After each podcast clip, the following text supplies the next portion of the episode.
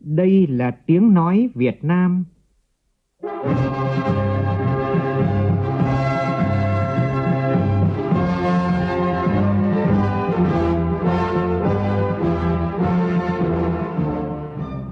là tiếng nói Việt Nam,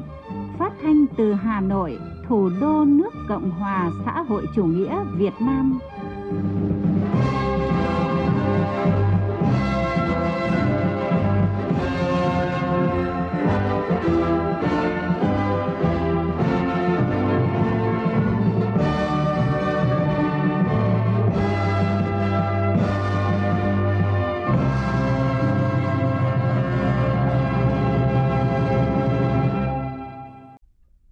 Biên tập viên Hùng Cường xin kính chào quý vị và các bạn. Mời quý vị và các bạn nghe chương trình Thời sự trưa của Đài Tiếng Nói Việt Nam. Chương trình có những nội dung chính sau đây.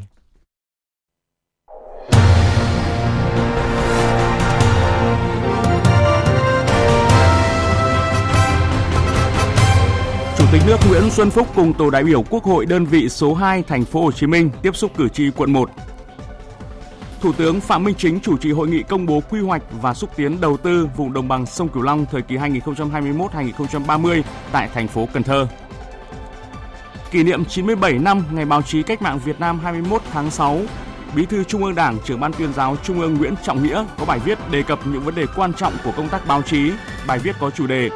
Báo chí với sứ mệnh khơi dậy định hướng dòng chảy văn hóa tích cực trong đời sống xã hội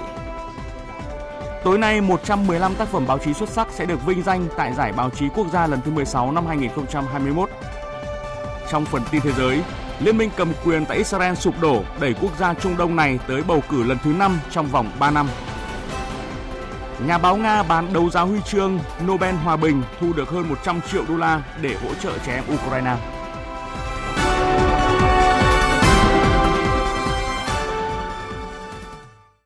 Bây giờ là nội dung chi tiết. Thưa quý vị và các bạn, sáng nay tại thành phố Hồ Chí Minh, Chủ tịch nước Nguyễn Xuân Phúc cùng tổ đại biểu Quốc hội đơn vị số 2 thành phố Hồ Chí Minh tiếp xúc cử tri quận 1, báo cáo kết quả kỳ họp thứ 3 Quốc hội khóa 15. Phóng viên Vũ Dũng thông tin.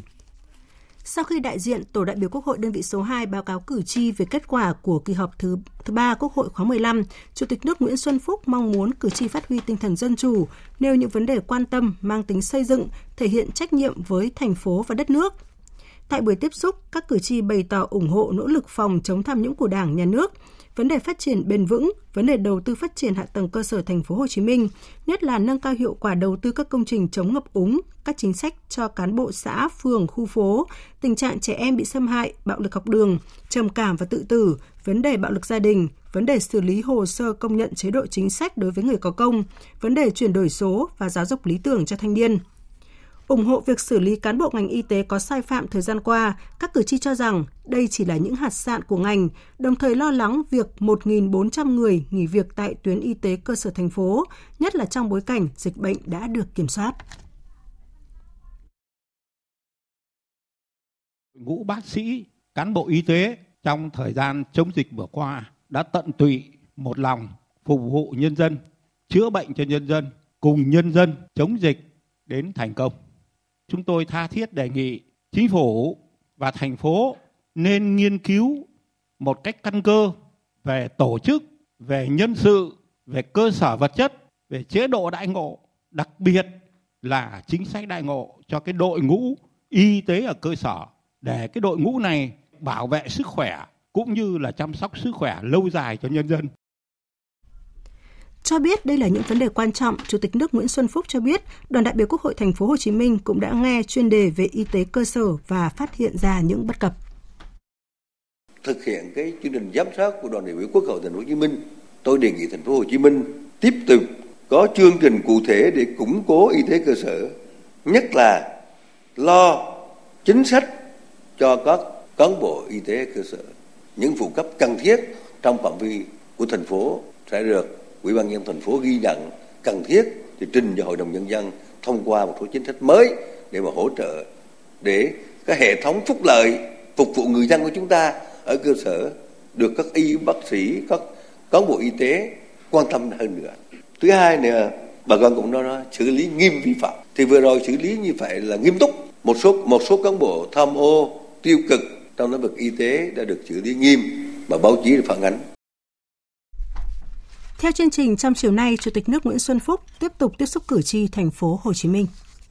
Sáng nay tại thành phố Cần Thơ, Thủ tướng Phạm Minh Chính đã chủ trì hội nghị công bố quy hoạch và xúc tiến đầu tư vùng đồng bằng sông Cửu Long thời kỳ 2021-2030. Phóng viên Vũ Khuyên thông tin. Hội nghị đã công bố chương trình hành động của chính phủ về phương hướng phát triển kinh tế xã hội và đảm bảo quốc phòng, an ninh vùng đồng bằng sông Cửu Long, thực hiện nghị quyết số 13 của Bộ Chính trị, công bố quy hoạch vùng đồng bằng sông Cửu Long theo quy định của luật quy hoạch, xúc tiến đầu tư cho vùng đồng bằng sông Cửu Long. Tại hội nghị, các đại biểu tập trung thảo luận những nội dung về quy hoạch vùng đồng bằng sông Cửu Long thời kỳ 2021-2030, tầm nhìn đến năm 2050 và chương trình hành động thực hiện nghị quyết số 13 của Bộ Chính trị về phương hướng phát triển kinh tế xã hội, đảm bảo quốc phòng, an ninh vùng đồng bằng sông Cửu Long đến năm 2030, tầm nhìn đến năm 2045, kế hoạch thực hiện quy hoạch vùng đồng bằng sông Cửu Long thời kỳ 2021-2030, tầm nhìn đến năm 2050, nguồn lực thực hiện quy hoạch, cơ hội đầu tư tại vùng đồng bằng sông Cửu Long. Phát biểu tại hội nghị, Thủ tướng Chính phủ Phạm Minh Chính nhấn mạnh, đồng bằng sông Cửu Long giữ vị thế hết sức quan trọng cả về chính trị, kinh tế, xã hội, an ninh quốc phòng trong giao thương với các nước ASEAN và tiểu vùng sông Mekong, có nhiều tiềm năng khác biệt, cơ hội nổi trội, lợi thế cạnh tranh, đồng thời cũng chỉ rõ những tồn tại, hạn chế, khó khăn, thách thức của đồng bằng sông Cửu Long – Thủ tướng đề nghị các địa phương vùng đồng bằng sông Cửu Long cần tích cực triển khai quy hoạch vùng, coi đây là nhiệm vụ trọng tâm trong thời gian tới, chủ động quyết liệt hơn nữa trong việc triển khai các nhiệm vụ, chương trình, dự án đã được xác định trong quy hoạch, khẩn trương xây dựng, hoàn thành quy hoạch của từng địa phương. Thủ tướng đề nghị các đối tác phát triển, các nhà khoa học, các nhà đầu tư trong và ngoài nước tiếp tục đồng hành cùng chính phủ trong các hoạt động phát triển đồng bằng sông Cửu Long thịnh vượng và thích ứng với biến đổi khí hậu, tích cực hỗ trợ vào cả quá trình xây dựng quy hoạch đến tài trợ các chương trình, các dự án ODA, vay vốn ưu đãi nước ngoài nhằm triển khai thực hiện quy hoạch vùng địa phương, nghiên cứu, tìm thấy và khai thác tận dụng cơ hội để phát triển, tham gia sâu vào những ngành kinh tế được xác định là trọng tâm, ưu tiên của vùng trong một chiến lược mang tính dài hạn. Kỷ niệm 97 năm Ngày báo chí cách mạng Việt Nam sáng nay tại Hà Nội, Ban tuyên giáo Trung ương, Bộ Thông tin và Truyền thông, Hội Nhà báo Việt Nam, Báo Nhân dân phối hợp tổ chức lễ phát động phong trào thi đua xây dựng môi trường văn hóa trong các cơ quan báo chí, hướng tới kỷ niệm 100 năm Ngày báo chí cách mạng Việt Nam. Tới dự có Ủy viên Bộ Chính trị, Thường trực Ban Bí thư Võ Văn Thưởng, Bí thư Trung ương Đảng, trưởng ban tuyên giáo Trung ương Nguyễn Trọng Nghĩa, Phó Thủ tướng Chính phủ Vũ Đức Đam. Phóng viên Nguyên Nhung thông tin. Lễ phát động nhằm nâng cao nhận thức, trách nhiệm của cấp ủy, tổ chức đảng, lãnh đạo cơ quan báo chí, người làm báo về vị trí, vai trò, tầm quan trọng của văn hóa đối với sự phát triển đất nước, cũng như sự phát triển của mỗi cơ quan báo chí, giá trị của các sản phẩm báo chí và danh dự uy tín của người làm báo. Thay mặt ban tổ chức, Phó Chủ tịch Thường trực Hội Nhà báo Việt Nam Nguyễn Đức Lợi đã phát động phong trào thi đua xây dựng môi trường văn hóa trong các cơ quan báo chí và công bố 12 tiêu chí xây dựng cơ quan báo chí văn hóa và văn hóa của người làm báo Việt Nam. Tại lễ phát động, các cơ quan báo chí Nhân dân, Tạp chí Cộng sản, Đài Tiếng Nói Việt Nam, Đài Truyền hình Việt Nam, Công an Nhân dân, Quân đội Nhân dân, Tiền Phong, Việt Nam Net, Đài Phát thanh và Truyền hình Hà Nội, vân vân là những cơ quan báo chí đầu tiên đại diện cho các cơ quan báo chí cả nước triển khai nghi thức ký cam kết thực hiện phong trào thi đua. Phó Tổng Giám đốc Đài Tiếng Nói Việt Nam Phạm Mạnh Hùng khẳng định Phong trào được phát động giúp các cơ quan báo chí nâng cao nhận thức, trách nhiệm từ cấp lãnh đạo đến từng phóng viên, nhà báo về vị trí, tầm quan trọng của văn hóa đối với sự phát triển đất nước, cũng như sự phát triển của mỗi cơ quan báo chí với các tiêu chí được đưa ra rõ ràng, cụ thể, thiết thực sẽ góp phần giúp các cơ quan báo chí thực hiện tốt vai trò sứ mệnh của báo chí cách mạng. Sứ mệnh đó là gìn giữ, xây dựng và phát triển văn hóa Việt Nam tiên tiến đậm đà bản sắc dân tộc, phát huy giá trị văn hóa và sức mạnh con người Việt Nam, khơi dậy mạnh mẽ tinh thần yêu nước, ý chí tự cường dân tộc và khát vọng phát triển đất nước phồn vinh hạnh phúc. Phát biểu chỉ đạo tại buổi lễ, đồng chí Nguyễn Trọng Nghĩa nhấn mạnh, xây dựng cơ quan báo chí văn hóa, người làm báo văn hóa là chủ đề rất rộng, đòi hỏi sự quan tâm, đầu tư nhiều về thời gian, công sức. Phong trào thi đua phải được lan tỏa thấm sâu, thực chất vào mỗi cơ quan báo chí, mỗi người làm báo. Trong đó, các cơ quan tổ chức phong trào phải hướng dẫn, theo dõi, đôn đốc việc thực hiện phong trào ở các cấp hội, cơ quan báo chí, hàng năm tiến hành việc đánh giá kết quả thực hiện, bình xét, trao tặng danh hiệu thi đua, khen thưởng, đề xuất hình thức khen thưởng tập thể cá nhân có thành tích xuất sắc trong phong trào thi đua, tạo ra niềm tin, động lực, khí thế mới cho mỗi người làm báo Việt Nam trong giai đoạn tới. Vào tối nay, lễ trao giải báo chí quốc gia lần thứ 16 năm 2021 được tổ chức tại Hà Nội. Đây là sự kiện lớn thu hút sự quan tâm đặc biệt của báo giới cả nước – là giải thưởng cao quý nhất dành tặng cho các tác giả có những tác phẩm báo chí xuất sắc có đóng góp tích cực cho sự nghiệp báo chí nước nhà. Ghi nhận của nhóm phóng viên Kim Thanh và Lại Hoa trước lễ trao giải. Từ 2.000 tác phẩm tham dự giải, qua nhiều vòng lựa chọn, ban tổ chức quyết định trao 10 giải A, 22 giải B, 48 giải C, 35 giải khuyến khích cho các tác giả, nhóm tác giả xuất sắc nhất.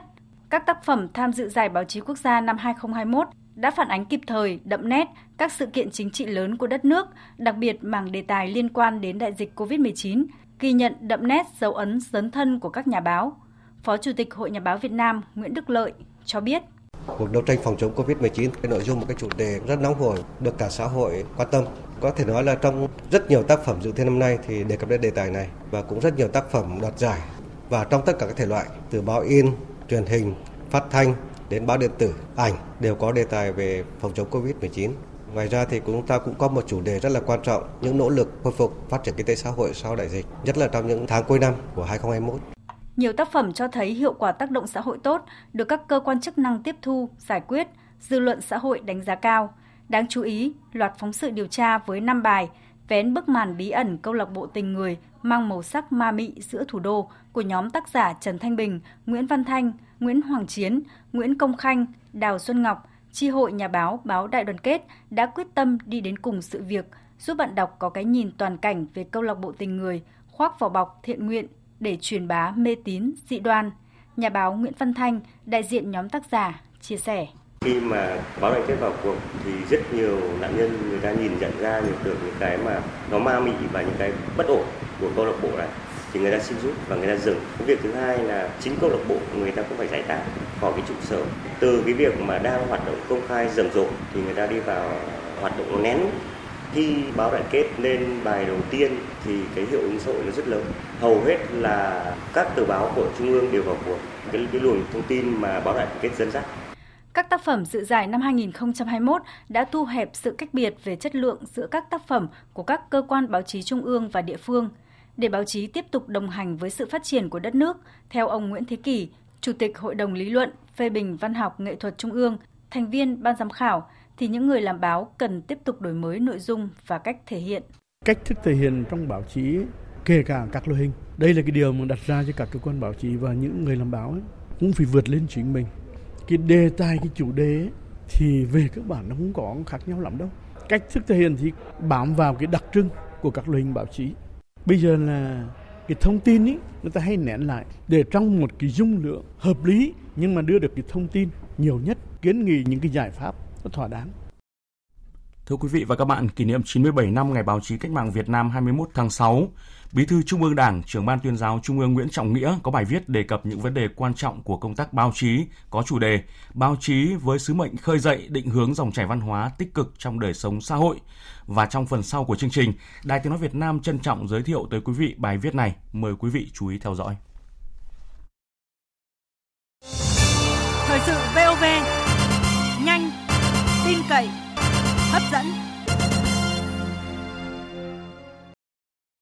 Thưa quý vị và các bạn, sáng nay tại thành phố Hồ Chí Minh, Thành ủy, Hội đồng nhân dân, Ủy ban nhân dân và Ủy ban Mặt trận Tổ quốc Việt Nam thành phố tổ chức họp mặt cựu chuyên gia giúp bạn Campuchia giai đoạn từ năm 1979 đến năm 1989 tại thành phố Hồ Chí Minh. Đến dự có ông Sok Dare, Tổng lãnh sự Vương quốc Campuchia tại thành phố. Phóng viên thường trú tại thành phố Hồ Chí Minh thông tin. Trong niềm xúc động và tự hào, các đại biểu đã cùng ôn lại những ngày tháng lịch sử gian khó trong 10 năm đoàn chuyên gia A50 sang giúp nước bạn Campuchia vượt qua nhiều thiếu thốn khắc phục khó khăn. Hàng ngàn cán bộ chuyên gia đã chủ động, linh hoạt, đồng cam cộng khổ giúp bạn trên các lĩnh vực xây dựng đảng, xây dựng lực lượng nòng cốt cách mạng, phục hồi kinh tế xã hội, văn hóa. Thượng tá Trần Quang Du, cựu chuyên gia giúp bạn Campuchia bày tỏ Hôm nay được gặp lại đồng đội cũ, chúng tôi lại nhớ các cái đồng đội đã mất. Được sống như này, mình phải có cái trách nhiệm với những người đã hy sinh, những người đồng đội của chúng tôi hy sinh nhiều lắm. Cũng muốn nhắn nhủ với lại các cái bạn trẻ thì cả hai cái dân tộc đã coi như là đổ máu quá nhiều, hy sinh quá nhiều cùng chiến hào từ lịch sử từ xa xưa đến giờ thì cũng nên làm sao mà giúp đỡ nhau kể cả trong hoạn nạn lẫn lúc hòa bình càng đoàn kết bao nhiêu thì ta sẽ ngăn chặn được kẻ thù bấy nhiêu sau 10 năm giúp bạn từ năm 1979 đến 1989, các chuyên gia, cán bộ, nhân viên đoàn A50 đã hoàn thành xuất sắc nghĩa vụ quốc tế, giúp khôi phục, xây dựng lại thủ đô Phnom Penh một cách toàn diện, làm tiền đề để thủ đô phát triển, trở thành kinh đô giàu mạnh của Vương quốc Campuchia ngày nay, góp phần dung đắp cho tinh thần đoàn kết hữu nghị Việt Nam-Campuchia ngày càng sâu sắc và bền vững, Tối qua tại bến Nghinh Phong, thành phố Tuy Hòa, tỉnh Phú Yên khai mạc chương trình Đối tác Thái Bình Dương 2022. Đây là lần thứ hai chương trình Đối tác Thái Bình Dương tổ chức tại tỉnh Phú Yên nhằm mục đích thúc đẩy hợp tác trong lĩnh vực hỗ trợ nhân đạo và cứu trợ thảm họa. Qua đó góp phần tăng cường quan hệ đối tác toàn diện Việt Nam Hoa Kỳ và quan hệ hữu nghị hợp tác giữa Việt Nam với các nước tham gia. Ngoài tàu bệnh viện USNS Mercy, chương trình năm nay có sự tham gia của 700 nhân viên là bác sĩ, kỹ sư, các nhà dinh dưỡng, y tá của nhiều quốc gia. Trong vòng 2 tuần ở tỉnh Phú Yên, đoàn thực hiện hơn 200 hoạt động ý nghĩa khám chữa bệnh cho người dân, trao đổi chuyên môn y tế, giao lưu cộng đồng, xây dựng các trường học và trao đổi chuyên môn liên quan đến quy trình ứng phó thảm họa. Ban nhạc hạm đội Thái Bình Dương của Hoa Kỳ cũng sẽ biểu diễn cùng các nghệ sĩ Việt Nam trong các chương trình giao lưu cộng đồng. Ông Đào Mỹ, Phó Chủ tịch Ủy ban nhân dân tỉnh Phú Yên đánh giá cao các chương trình hợp tác quốc tế về y tế, cứu trợ nhân đạo, chống chịu với biến đổi khí hậu, tái thiết các công trình công cộng sau thiên tai. Năm nay, chương trình BB trở lại của tỉnh Phú Yên cũng sẽ là một dấu mốc đáng nhớ ghi nhận những nỗ lực mạnh mẽ đến từ các quốc gia của các bạn như Hoa Kỳ, Anh, Úc và Nhật Bản nhằm giúp đỡ tỉnh Phú Yên nói riêng và Việt Nam nói chung hưởng ứng Ngày Thế giới phòng chống lao động trẻ em năm 2022 với chủ đề Lao động trẻ em và an sinh xã hội, đồng thời nâng cao trách nhiệm của các bộ ngành, đoàn thể, các tổ chức và cộng đồng trong phòng ngừa giảm thiểu lao động trẻ em. Bộ Lao động Thương binh và Xã hội phối hợp với Tổ chức Lao động Quốc tế, Quỹ Nhi đồng Liên Hợp Quốc tại Việt Nam tổ chức hội thảo phòng ngừa và giảm thiểu lao động trẻ em và đảm bảo an sinh xã hội trong lộ trình thực hiện mục tiêu phát triển bền vững. Phóng viên Thủy Tiên thông tin. Kết quả điều tra quốc gia về lao động trẻ em cho thấy tỷ lệ trẻ em tham gia làm việc đã giảm từ 15,5% năm 2012 xuống còn 9,1% năm 2018, thấp hơn 2% so với tỷ lệ trung bình của khu vực châu Á Thái Bình Dương. Kết quả này có được là nhờ các chính sách tăng cường khả năng tiếp cận giáo dục cho mọi trẻ em được thực hiện song hành với các chính sách an sinh xã hội, chính sách giảm nghèo ở Việt Nam nhằm nỗ lực thực hiện những cam kết của Việt Nam trong Liên minh Mục tiêu 8.7 về xóa bỏ lao động trẻ em trong chương trình nghị sự 2030. Bà Vũ Thị Kim Hoa, Phó Cục trưởng Cục Trẻ Em, Bộ Lao động Thương binh và Xã hội đề ra những giải pháp trọng tâm đó là tập trung triển khai các cái can thiệp về phòng ngừa phát hiện hỗ trợ uh, lao động trẻ em. Trong đó thì tập trung triển khai uh, quy trình cũng như mạng lưới phát hiện sớm lao động trẻ em cũng như là phòng ngừa để hỗ trợ can thiệp sớm gắn kết với hệ thống bảo vệ trẻ em rồi hỗ trợ cải thiện các điều kiện làm việc phù hợp uh, với độ tuổi rồi là mức độ trưởng thành rồi các cái quy định của pháp luật đối với vấn đề sử dụng lao động uh, chưa thành niên. Thế rồi là hỗ trợ cho trẻ em có nguy cơ cũng như lao động trẻ em được tiếp cận với cả giáo dục phổ thông và giáo dục dạy nghề phù hợp rồi triển khai các cái việc phòng ngừa giảm thiểu lao động trẻ em trong lĩnh vực nông nghiệp các chuyên gia cho rằng để Việt Nam thực hiện được mục tiêu 8.7 về xóa bỏ lao động trẻ em, cần có sự phối hợp chặt chẽ giữa Bộ Nông nghiệp và Phát triển Nông thôn, Bộ Giáo dục và Đào tạo cùng Tổng Liên đoàn Lao động Việt Nam trong việc thực hiện các chính sách, mô hình, phòng ngừa, giảm thiểu lao động trẻ em. Tuần lễ Festival Huế 2022 diễn ra từ ngày 25 tháng 6 cho đến ngày 30 tháng 6 này tại quảng trường Ngọ Môn. Hơn 20 năm hình thành và phát triển Festival Huế đạt được những thành quả nhất định, khẳng định vị thế và thương hiệu trong cộng đồng các festival chuyên nghiệp trên thế giới, tạo động lực cho phát triển kinh tế xã hội của tỉnh Thừa Thiên Huế. Phóng viên Lê Hiếu tại miền Trung thông tin. Năm nay, tỉnh Thừa Thiên Huế định hướng mô hình Festival bốn mùa nhằm kích cầu du lịch. Festival Huế bốn mùa là chuỗi các hoạt động văn hóa, lễ hội diễn ra quanh năm, phân bổ theo chủ đề từng mùa, tạo thêm sản phẩm du lịch phục vụ du khách và công chúng. Tuần lễ Festival Huế 2022 có 8 đoàn nghệ thuật nước ngoài tham gia là Pháp, Bỉ, Israel, Tây Ban Nha, Brazil, Nga, Ả Rập Saudi và Thái Lan, cùng với 30 đoàn nghệ thuật tiêu biểu trong nước, hứa hẹn tạo nên bữa tiệc văn hóa hấp dẫn. Tuần lễ Festival Huế 2022 với 8 chương trình lễ hội chính cùng nhiều hoạt động hưởng ứng hướng về cộng đồng. Đêm khai màn Festival Huế 2022 với chủ đề Đất nước Thái Hòa bốn phương an lạc sẽ tôn vinh những giá trị văn hóa mang đậm bản sắc Huế. Ông Nguyễn Thanh Bình, Phó Chủ tịch Ủy ban dân tỉnh Thừa Thiên Huế, trưởng ban tổ chức Festival Huế 2022 cho biết, đây là cơ hội để du khách thưởng thức sự giao thoa giữa truyền thống và hiện đại, nơi trải nghiệm những sắc màu văn hóa, nghệ thuật hấp dẫn. Tuần lễ festival sẽ có một cái chương trình mang cái sự đổi mới, tươi mới. Chúng tôi sẽ có một cái lễ khai màn tại quảng trường Ngọ Môn. Bên cạnh đó thì rất nhiều các hoạt động hưởng ứng trong tuần lễ với cái mục tiêu là hướng về cộng đồng như là các lễ hội kinh khí cầu, rồi các lễ hội ẩm thực, à, các lễ hội đường phố để cộng đồng người dân trên địa bàn toàn tỉnh cùng tham gia vào cái tuần lễ trọng điểm này.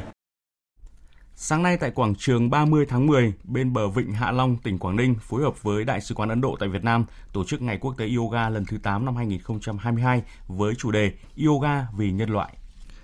Khoảng 3.000 người đến từ 99 câu lạc bộ yoga đại diện cho 16 tỉnh, thành phố đã về thành phố Hạ Long tham gia sự kiện này với màn đồng diễn giao thức yoga cơ bản kéo dài 30 phút, thể hiện con đường của yoga đi đến một cuộc sống khỏe mạnh.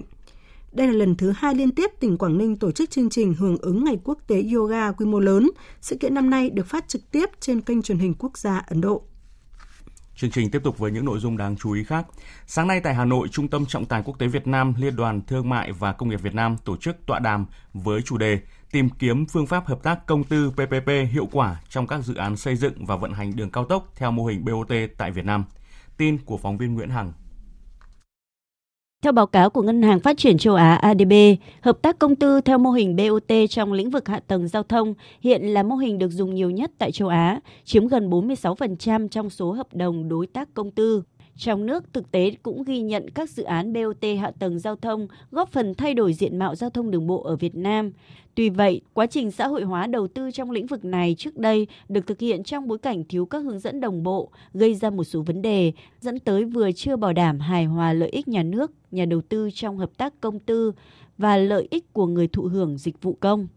Vì thế, để thu hút các dự án và vận hành cơ sở hạ tầng giao thông theo mô hình BOT tại nước ta, cùng với việc khắc phục các cản trở về thể chế, cần phải tạo sự minh bạch, bình đẳng để nhà đầu tư tin cậy, yên tâm bỏ vốn vào các công trình phục vụ đất nước, người dân tạo cơ sở pháp lý thuận lợi để thực hiện kế hoạch đầu tư các công trình giao thông đường bộ theo phương thức đối tác công tư đã được Quốc hội và Chính phủ chấp thuận. Chủ tịch Trung tâm Trọng tài Quốc tế Việt Nam Vũ Tiến Lộc cho rằng chia sẻ rủi ro, hài hòa lợi ích, đảm bảo trong dài hạn sẽ là những vấn đề cần quan tâm để thu hút nhà đầu tư. Để chúng ta có thể tổ chức triển khai cái luật đối tác công tư một cách có hiệu quả và đặc biệt là các cái hướng dẫn để triển khai các cái mẫu hợp đồng đó là những biện pháp có tính chất kỹ thuật rất là cụ thể để triển khai các cái dự án này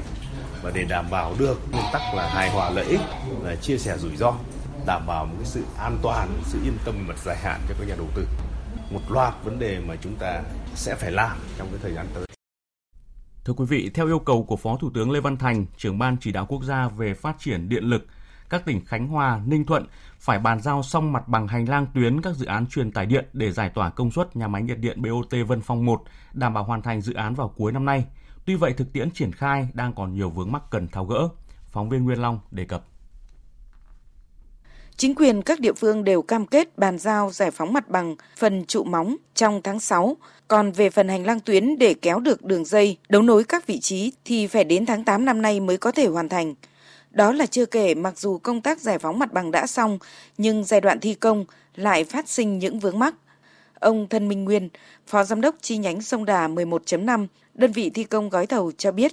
đến nay cơ bản đã hoàn thành công tác giải phóng mặt bằng phần móng trụ, Xong để đưa khoảng 98 tấn thiết bị, chưa kể máy móc thi công để vào được vị trí này cho công nhân lắp đặt là không hề dễ dàng. Cái địa bàn ở đây nó cực kỳ là phức tạp. 18 vị trí nằm trong khu ờ, rừng tự nhiên và rừng sản xuất và qua cái đập địa bàn là đập ờ, của công ty thủy lợi có hồ Tiên Du. Đến lúc này là hôm qua họ đã đánh công văn họ cấm cho cán bộ công nhân nhà thầu này đi vào cái đường ờ, đường dưới đập thủy lợi phải chờ cái quyết định của ủy ban nhân tỉnh Khánh Hòa để yêu cầu lên công ty ờ, thủy lợi ờ, Ninh Hòa để cho cán bộ nhân viên thi tiếp cái điểm điểm đầu.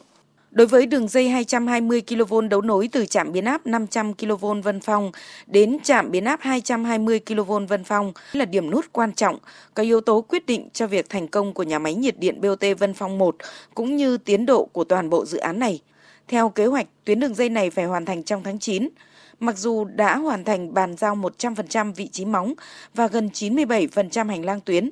Công tác lắp dựng cột đạt hơn 80%, hiện chỉ còn hai khoảng cột từ cột số 17 đến cột số 22, dài hơn 2 km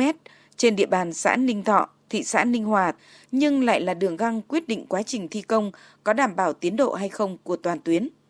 Kỹ sư Đoàn Thế Bình, công ty cổ phần đầu tư xây lắp Hải Phòng, chỉ huy trưởng công trình thi công tuyến đường dây 220 kV đấu nối, trạm biến áp 500 kV Vân Phong cho biết và đề nghị. Cái khoảng cột này là một trong những khoảng cột như là trọng điểm mà như là khó của trên toàn tuyến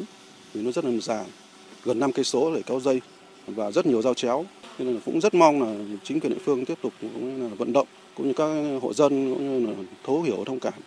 để sớm bàn giao để chúng ta thi công cái khoảng néo này để cho nó đảm bảo tiến độ. Chủ đầu tư và các đơn vị thi công đang tập trung mọi nguồn lực để khẩn trương triển khai nhằm đảm bảo tiến độ hoàn thành các dự án với mốc đặt ra theo kế hoạch không chậm hơn tháng 12 năm nay. Tuy nhiên để đạt được mốc tiến độ này thì công tác giải phóng mặt bằng và sự ủng hộ của người dân, sự phối hợp đồng hành của chính quyền địa phương trong suốt quá trình thi công trên tuyến là vô cùng quan trọng. Tiếp tục phiên tòa phúc thẩm, cựu chủ tịch Ủy ban nhân dân thành phố Hà Nội Nguyễn Đức Trung, sáng nay đại diện Viện kiểm sát nhân dân cấp cao tại Hà Nội giữ quyền công tố đã trình bày quan điểm giải quyết vụ án. Trong đó Viện kiểm sát đề nghị hội đồng xét xử cấp phúc thẩm không chấp nhận kháng cáo của bị cáo Nguyễn Đức Trung. Theo Viện Kiểm sát, lời khai của các bị cáo tại phiên tòa, lời khai của những người liên quan cùng các tài liệu có trong hồ sơ vụ án đã đủ căn cứ kết luận bị cáo Nguyễn Đức Trung với chức năng, nhiệm vụ là Chủ tịch Ủy ban Nhân dân thành phố Hà Nội đã lựa chọn công nghệ xử lý nước ô nhiễm của công ty Watchwater của Đức, tổ chức đoàn tham quan, thử nghiệm, đặt hàng sản xuất ra chế phẩm Redoxy 3C để sử dụng vào việc xử lý ô nhiễm nước tại thành phố. Sau đó, bị cáo Nguyễn Đức Trung chỉ đạo Võ Tiến Hùng mua chế phẩm Redoxy 3C thông qua công ty Actic là công ty trung gian do Nguyễn Trường Giang làm giám đốc, là công ty gia đình với động cơ vụ lợi gây thiệt hại nghiêm trọng đến tài sản của nhà nước với tổng giá trị thiệt hại là hơn 36 tỷ đồng. Đại diện Viện Kiểm sát nhấn mạnh, như vậy, tòa sơ thẩm xác định bị cáo Nguyễn Đức Trung phạm tội lợi dụng chức vụ quyền hạn trong khi thi hành công vụ là đúng người đúng pháp luật. Đại diện Viện Kiểm sát cũng đề nghị không chấp nhận kháng cáo của Nguyễn Trường Giang, giám đốc công ty trách nhiệm hữu hạn thương mại dịch vụ Arctic về việc xin giảm nhẹ hình phạt. Bị cáo còn lại là Võ Tiến Hùng, cựu tổng giám đốc công ty thoát nước Hà Nội không kháng án, chấp nhận mức 4 năm tù. Tiếp theo sẽ là một số thông tin thời tiết. Hôm nay và ngày mai thì khu vực Trung Bộ tiếp tục có nắng nóng và nắng nóng gai gắt, có nơi đặc biệt gai gắt với nhiệt độ cao nhất phổ biến từ 36 đến 38 độ, có nơi trên 39 độ. Ở khu vực Hòa Bình, Trung Du và Đồng bằng Bắc Bộ, trong đó có thủ đô Hà Nội, có nắng nóng, có nơi nắng nóng gai gắt, nhiệt độ cao nhất phổ biến từ 35 đến 38 độ, có nơi trên 38 độ. Ngày mai thì nắng nóng còn xảy ra ở khu vực Đồng bằng Bắc Bộ với nền nhiệt cao nhất từ 35 đến 37 độ. Các chuyên gia khuyến cáo là người dân cần thực hiện một số biện pháp phòng chống nắng nóng như là uống nhiều nước kể cả khi không thấy khát, có chế độ ăn đa dạng, đầy đủ dinh dưỡng, nên ăn thức ăn dễ tiêu hóa, thức ăn nhiều nước, ăn nhiều những thực phẩm có tác dụng thanh nhiệt, giải độc cơ thể, mặc trang phục mát dễ thấm mồ hôi, giữ nhà cửa thông thoáng. Nếu cần thiết phải ra nắng thì cần cố gắng chỉ ra nắng trong thời gian ngắn và phải bôi kem chống nắng, sử dụng các phương tiện che nắng. Ngay khi cơ thể có cảm giác mệt và say nắng thì cần nhanh chóng tránh ánh nắng chiếu trực tiếp, đặc biệt là tránh nắng vào khoảng 11 giờ trưa cho đến 3 giờ chiều, vì đây là thời gian ánh nắng nguy hiểm nhất.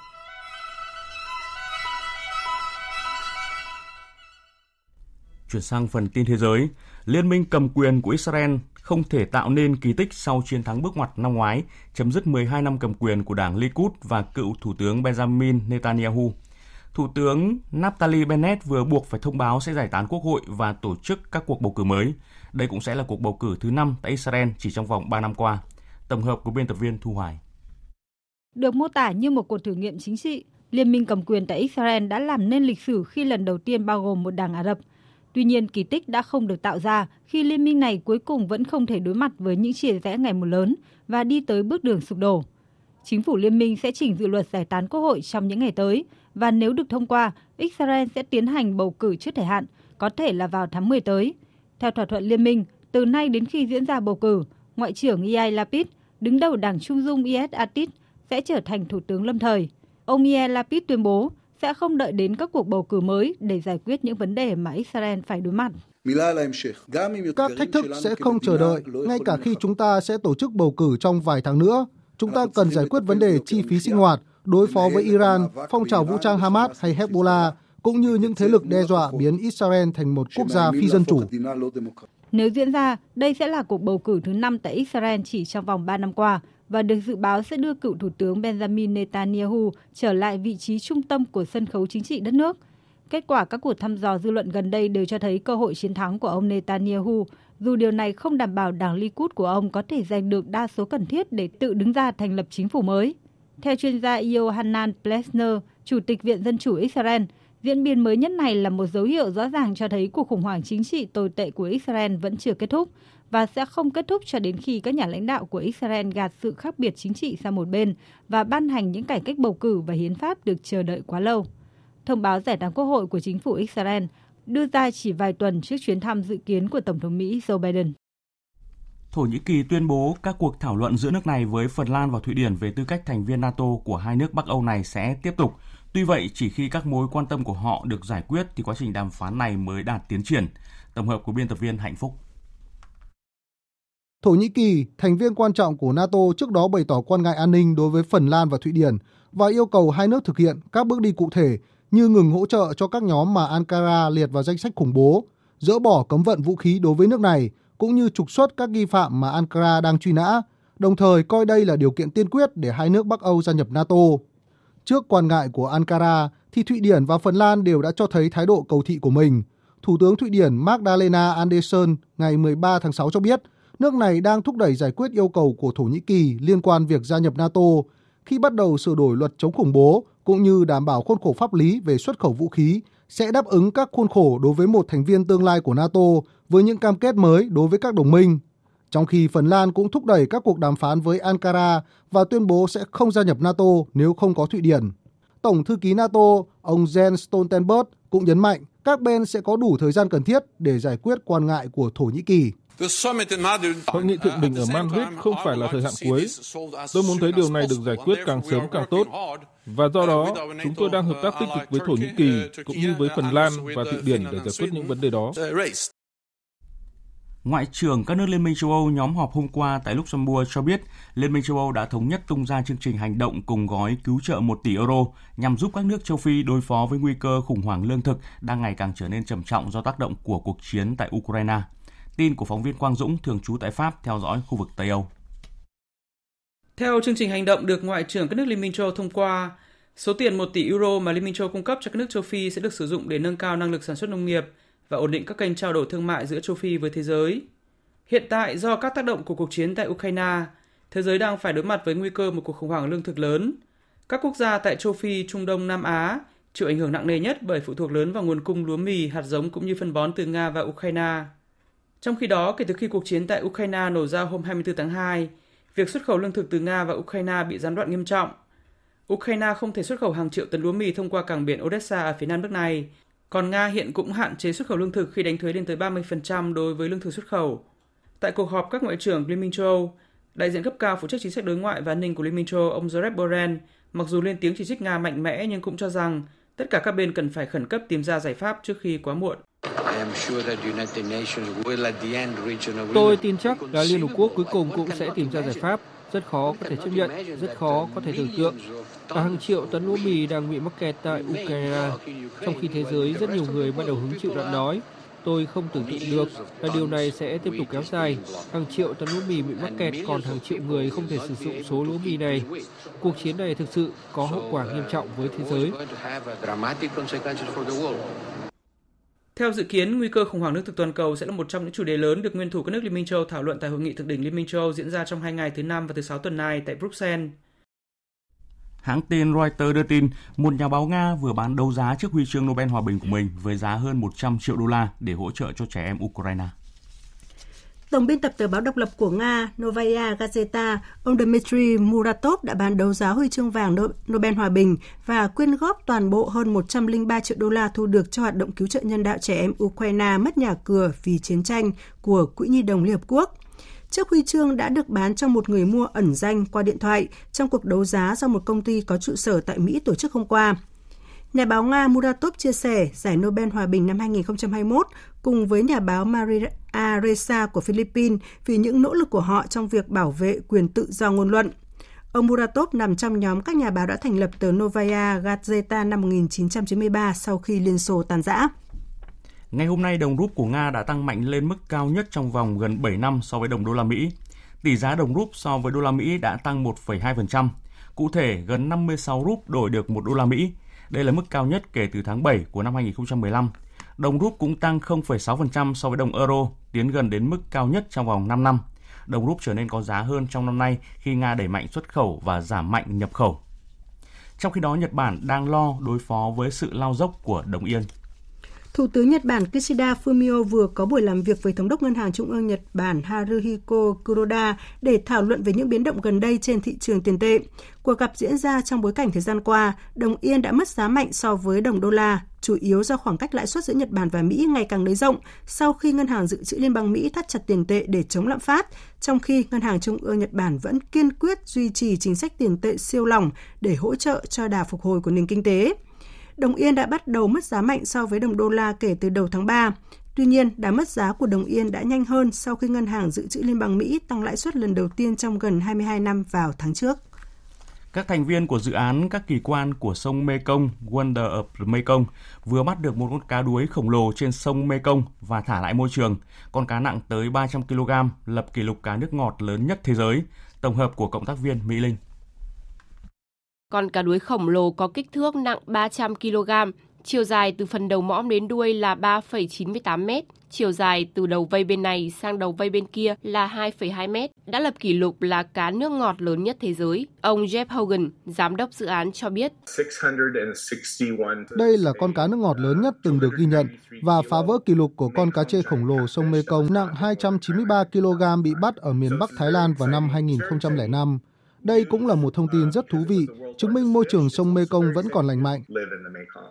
Cư dân địa phương đặt tên cho con cá đuối khổng lồ là Borami, có nghĩa là trăng tròn, do hình dạng tròn của nó và mặt trăng ở trên đường chân trời khi con cá được thả hôm 14 tháng 6. Trước khi được thả lại môi trường tự nhiên, các nhà nghiên cứu đã gắn thiết bị theo dõi ở phần đuôi cá để thu thập thông tin trong năm tiếp theo về hành vi của cá đuối khổng lồ ở Campuchia cũng như môi trường sống của nó, đây là con cá đuối khổng lồ thứ tư được ghi nhận ở cùng khu vực trong hai tháng qua. Tất cả đều là giống cái. Do đó, các nhà khoa học cho rằng đây là điểm nóng sinh sản của loài vật này. Chúng tôi, những thành viên của Wonder of the Mekong, hiện đang làm việc với các đối tác bao gồm chính phủ các nước, cơ quan quản lý nghề cá Campuchia để hướng tới tổ chức một hội thảo và gắn kết mọi người lại với nhau, mang cộng đồng ngư dân đến gần nhau, tập hợp các chuyên gia đến từ Thái Lan, Lào và Việt Nam để thảo luận về một kế hoạch bảo tồn trong tương lai. Thưa quý vị và các bạn, à, như đã giới thiệu nhân dịp kỷ niệm 97 năm Ngày báo chí cách mạng Việt Nam 21 tháng 6 năm 1925, 21 tháng 6 năm 2022, đồng chí Nguyễn Trọng Nghĩa, Bí thư Trung ương Đảng, trưởng ban tuyên giáo Trung ương có bài viết đề cập những vấn đề quan trọng của công tác báo chí. Đài Tiếng Nói Việt Nam trân trọng giới thiệu lược trích bài viết có chủ đề báo chí với sứ mệnh khơi dậy, định hướng dòng chảy văn hóa tích cực trong đời sống xã hội. Nền báo chí cách mạng Việt Nam do lãnh tụ Nguyễn Ái Quốc sáng lập, tổ chức, lãnh đạo và rèn luyện đã trải qua thời gian gần một thế kỷ. Trong suốt chặng đường vẻ vang đó, thấm nhuần sâu sắc quan điểm báo chí cách mạng của Chủ tịch Hồ Chí Minh,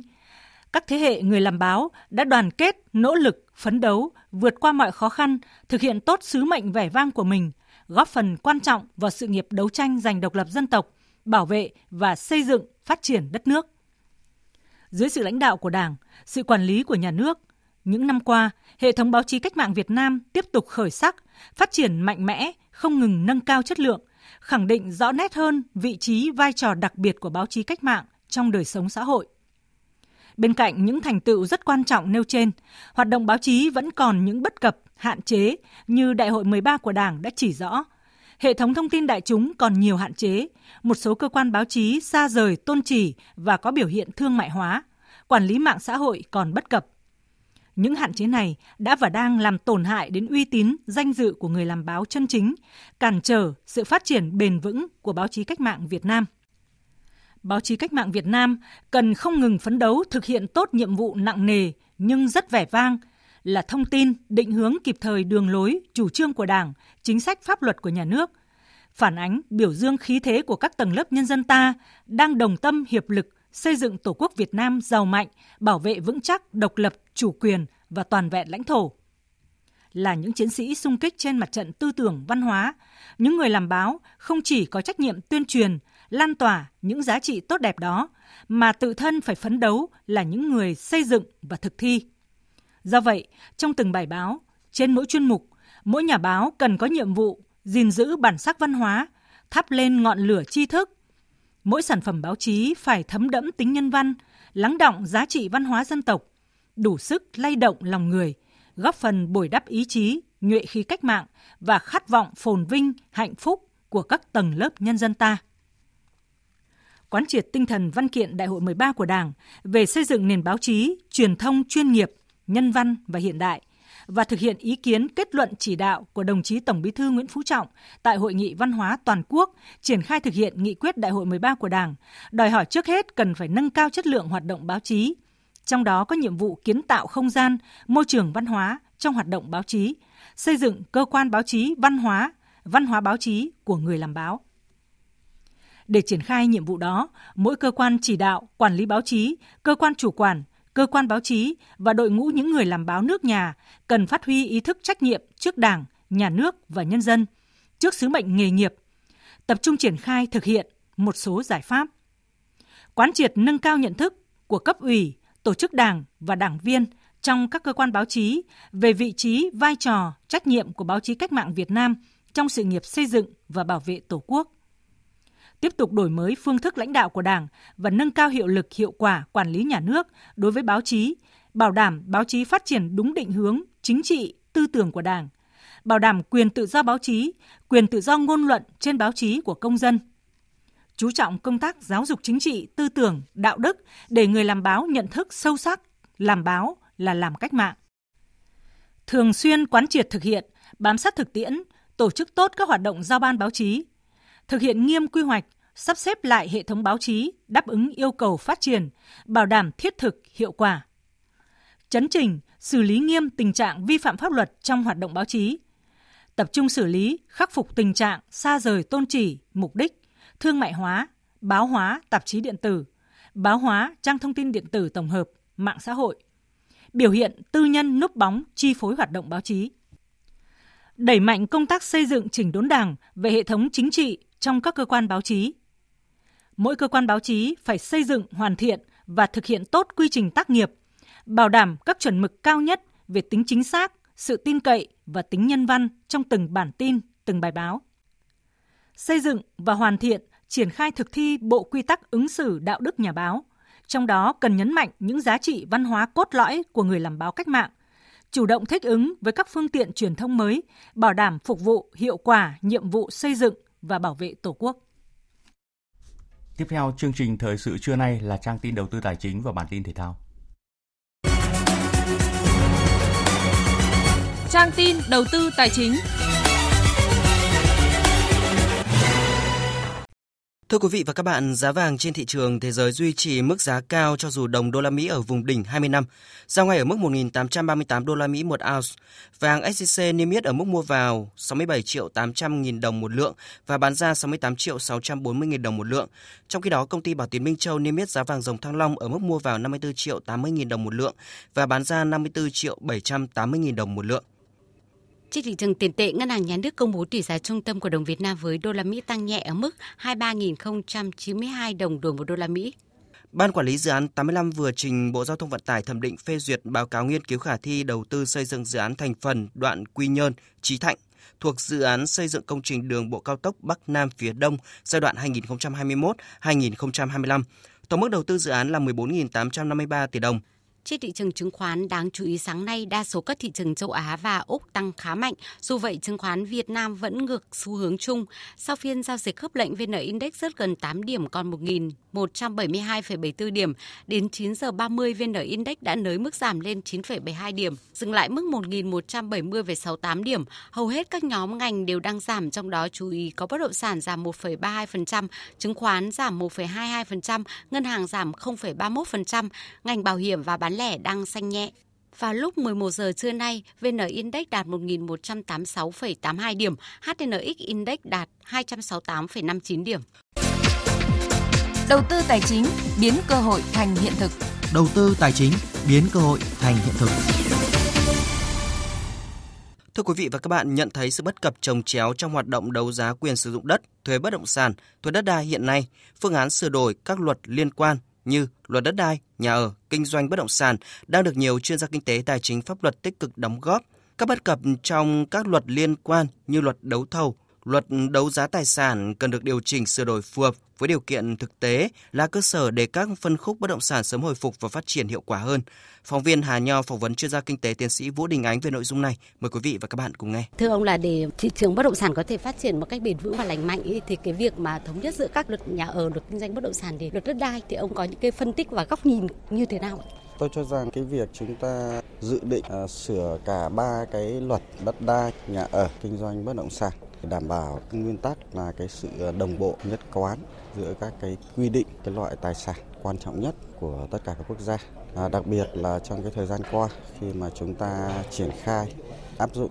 các cái luật này trong thực tế thì đã phát sinh khá nhiều cái bất cập, hạn chế,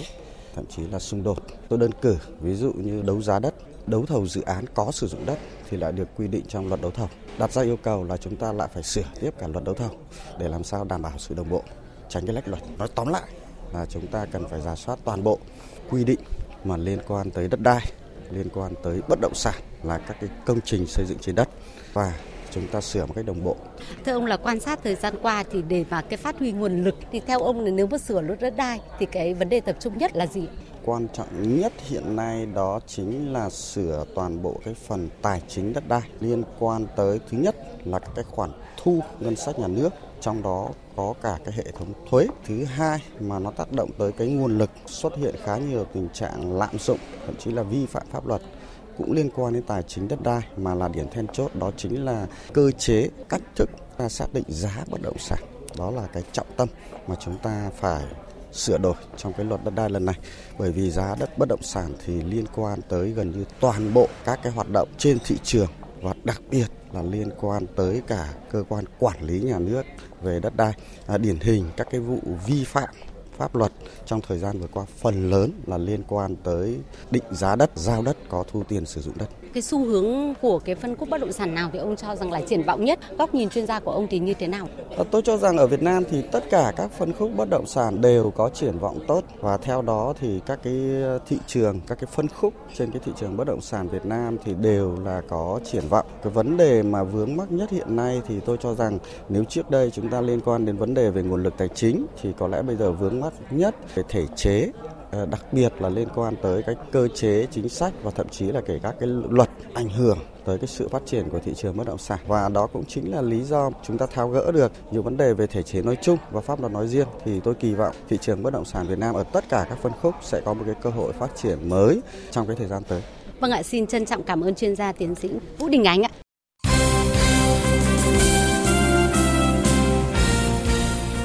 Quý vị và các bạn, chiều qua hai cầu thủ Nguyễn Văn Trường, Khuất Văn Khang đã hội quân và tập buổi đầu tiên với U19 Việt Nam để hướng đến giải U19 Đông Nam Á 2022. Đây là hai tiền vệ mới trở về từ Uzbekistan sau giải U23 châu Á 2022. Ban huấn luyện kỳ vọng kinh nghiệm của hai tuyển thủ U23 sẽ giúp phần còn lại của đội lực lượng với số đông cầu thủ từ 17 đến 18 tuổi cải thiện về chuyên môn và tâm lý thi đấu. Huấn luyện viên Đinh Thế Nam cho biết. Đương nhiên là với hai cầu thủ như cháu ờ, Khuất Văn Khang và cháu Văn Trường thì thực tế là hai cầu thủ này là hai cầu thủ có rất là có chất lượng. Đấy là cũng là những cầu thủ rất là tiềm năng. Đương nhiên là khi mà có, có sự có mặt của các cháu đóng góp cho đội thì cũng là một cái điều rất là tốt cho cái đội U19 của chúng tôi sắp sửa tham gia cái giải Đông Nam Á. Còn hậu vệ Đinh Thành Đạt chia sẻ. Mấy anh U23 đá rất hay và rất quyết tâm. À, tụi em phải học hỏi nhiều.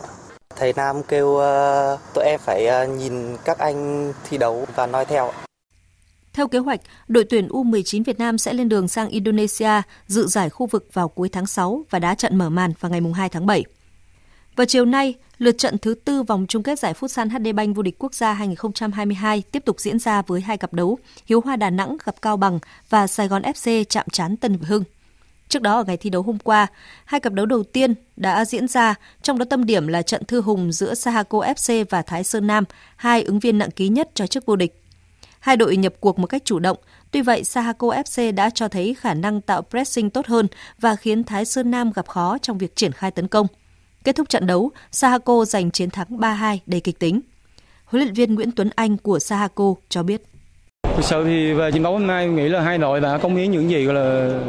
tốt đẹp nhất. Thì tôi nghĩ sự trận đấu hôm nay là một cái trận đấu gọi là cái đỉnh cao của Futsal Việt Nam hiện nay. Thì chắc chắn thì ờ, mục tiêu của Saco hôm nay là vào mỗi trận đấu đều phấn đấu chơi với một cái tinh thần phải lấy công hiến cao nhất. Thì ngoài ra cô thì cố gắng sẽ tích lũy điểm từng trận để có thể là mình đạt được cái mục đích mà toàn đội đã đề ra trước mùa giải.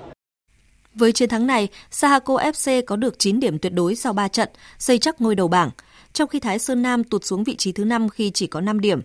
Lý giải sự thất thường của Thái Sơn Nam ở những vòng đấu vừa qua, huấn luyện viên Phạm Minh Giang cho rằng. Thực sự là năm nay thì cái lịch thi đấu của các cầu thủ Thái Nam khá là dày. Tại đầu năm đến giờ là các bạn đã đi đã thi đá thi đấu hai cái giải SEA Games và cái AFF Cup. Cho nên cái tải của mấy bạn cũng rất là nhiều cho nên vào sân cũng không được như mà mong muốn. Cái người nó nặng ịch rồi cái cái khát khao để mà chiến thắng cũng giảm đi rất là nhiều đó thì tôi hy vọng là vài trận sau thì đội sẽ củng cố lại và có được cái thể lực cũng như cái khát khao nó nó tốt hơn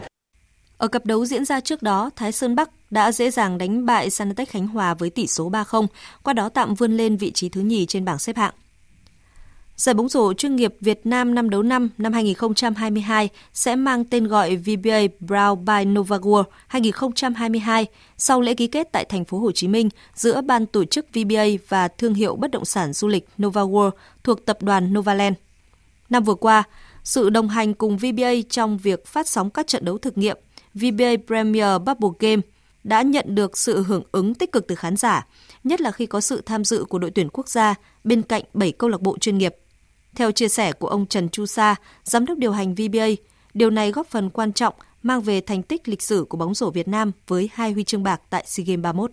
Sự hợp tác này đã tạo nên một cái môi trường cho đội tuyển quốc gia Việt Nam đã có cơ hội uh, thi đấu, cọ sát và rèn luyện À, trong cái điều kiện mà gần như là ờ, cả thế giới đang gồng mình chống dịch và các cái nước à, xung quanh đặc biệt là khu vực Đông Nam Á của chúng ta đều phải đóng cửa các hoạt động thể thao hoạt động hiếm hoi của VBA uh, Premier Bubble đã giúp đội tuyển bóng rổ quốc gia Việt Nam uh, có cơ hội rèn luyện và đạt được những cái thành tích dấu ấn lịch sử đặc biệt là trong cái kỳ uh, SEA Games 31 vừa rồi. Về phía đơn vị đồng hành, ông Nguyễn Thanh Tâm, Phó Giám đốc khối thương mại Novaland cho biết. Novago Phan Thiết tiếp tục đồng hành cùng VBA trong năm nay để là chất xúc tác cho chúng tôi có thêm động lực để phát triển Novago Phan Thiết vận hành vào năm 2023. Việc tiếp tục sát cánh cùng VBA trong vai trò đơn vị đồng hành tổ chức giải đấu đã góp phần khẳng định những cam kết và niềm tin mạnh mẽ trong sự phát triển du lịch thể thao của Việt Nam và góp phần đóng góp của chúng tôi cho nền thể thao nước nhà. Sau hai mùa giải tổ chức theo mô hình thi đấu bong bóng, VBA 2022 sẽ trở lại với thể thức sân nhà, sân khách – Giải đấu khởi tranh vào tối nay tại nhà thi đấu Hoàng Mai, Hà Nội với trận khai mạc giữa Hà Nội, Buffalo và Hồ Chí Minh, City Wing. Dự báo thời tiết Sau đây là bản tin dự báo thời tiết các khu vực trên cả nước trong buổi chiều và đêm nay. Khu vực Bắc Bộ chiều nắng nóng và nắng nóng gai gắt, có nơi đặc biệt gai gắt, đêm có mưa rào và rông rải rác, cục bộ có mưa to, gió nhẹ, nhiệt độ từ 24 đến 38 độ, có nơi trên 39 độ. Riêng Lai Châu, Điện Biên cao nhất 31 đến 34 độ. Khu vực từ Thanh Hóa đến Thừa Thiên Huế, chiều nắng nóng và nắng nóng gai gắt, có nơi đặc biệt gai gắt. Chiều tối và đêm có mưa rào và rông vài nơi, gió Tây Nam cấp 2, cấp 3. Nhiệt độ từ 27 đến 38 độ, có nơi trên 39 độ. Khu vực từ Đà Nẵng đến Bình Thuận, chiều nắng có nơi nắng nóng, riêng phía Bắc có nắng nóng và nắng nóng gai gắt, có nơi đặc biệt gai gắt. Chiều tối và đêm có mưa rào và rông vài nơi, gió Nam đến Tây Nam cấp 2, cấp 3, nhiệt độ từ 25 đến 38 độ, có nơi trên 39 độ, phía Nam từ 32 đến 35 độ. Tây Nguyên chiều nắng, chiều tối và đêm có mưa rào và rông rải rác, đêm có mưa rào và rông vài nơi, gió Tây Nam cấp 2, cấp 3, nhiệt độ từ 21 đến 32 độ. Nam Bộ chiều nắng, chiều tối và tối có mưa rào và rông rải rác, gió Tây Nam cấp 2, cấp 3, nhiệt độ từ 24 đến 34 độ, có nơi trên 34 độ. Khu vực Hà Nội chiều nắng nóng và nắng nóng gai gắt, chiều tối và đêm có mưa rào và rông vài nơi, gió Tây Nam đến Nam cấp 2, cấp 3, nhiệt độ từ 28 đến 38 độ, có nơi trên 38 độ. Tin dự báo thời tiết biển, Bắc Vịnh Bắc Bộ có mưa rào và rông vài nơi, gió Nam cấp 5, đêm có lúc cấp 6, giật cấp 7, biển động. Nam Vịnh Bắc Bộ và vùng biển từ Bình Định đến Ninh Thuận không mưa, gió Nam cấp 4, cấp 5. Vùng biển từ Quảng Trị đến Quảng Ngãi không mưa, gió Nam cấp 3, cấp 4. Khu vực Bắc Biển Đông, khu vực giữa Biển Đông và khu vực quần đảo Hoàng Sa thuộc thành phố Đà Nẵng có mưa rào và rông vài nơi, gió Tây Nam đến Nam cấp 4, cấp 5. Khu vực Nam Biển Đông, khu vực quần đảo Trường Sa thuộc tỉnh Khánh Hòa, vùng biển từ Bình Thuận đến Cà Mau, vùng biển từ Cà Mau đến Kiên Giang và Vịnh Thái Lan có mưa rào rải rác và có nơi có rông. Trong mưa rông, cần đề phòng khả năng xảy ra lốc xoáy và gió giật mạnh. Tầm nhìn xa trên 10 km, giảm xuống 4 đến 10 km trong mưa, gió Tây Nam cấp 3, cấp 4. Vừa rồi là những thông tin dự báo thời tiết, bây giờ chúng tôi tóm lược một số tin chính vừa phát.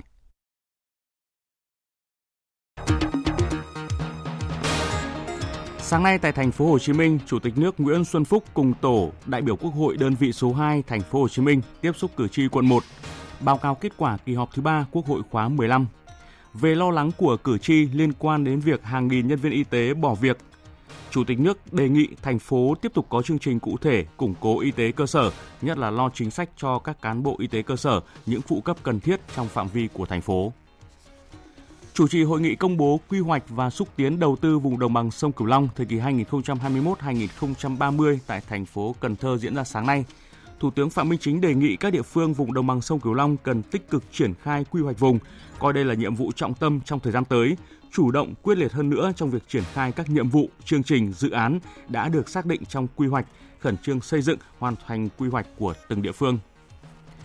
Tối nay 115 tác phẩm báo chí xuất sắc sẽ được vinh danh tại giải báo chí quốc gia lần thứ 16 năm 2021. Đài Tiếng nói Việt Nam sẽ tường thuật lễ trao giải bắt đầu từ 19 giờ 55 phút tối trên kênh thời sự VOV1. Liên minh cầm quyền được đánh giá là đa dạng nhất của Israel không thể tạo nên kỳ tích sau chiến thắng bước ngoặt năm ngoái, chấm dứt 12 năm cầm quyền của đảng Likud và cựu Thủ tướng Benjamin Netanyahu. Thủ tướng Naftali Bennett vừa buộc phải thông báo sẽ giải tán quốc hội và tổ chức các cuộc bầu cử mới. Đây cũng sẽ là cuộc bầu cử thứ năm tại Israel chỉ trong vòng 3 năm qua. Tổng biên tập tờ báo độc lập của Nga Novaya Gazeta, ông Dmitry Muratov đã bán đấu giá huy chương vàng Nobel Hòa bình và quyên góp toàn bộ hơn 103 triệu đô la thu được cho hoạt động cứu trợ nhân đạo của trẻ em Ukraine mất nhà cửa vì chiến tranh của Quỹ Nhi đồng Liên Hợp Quốc.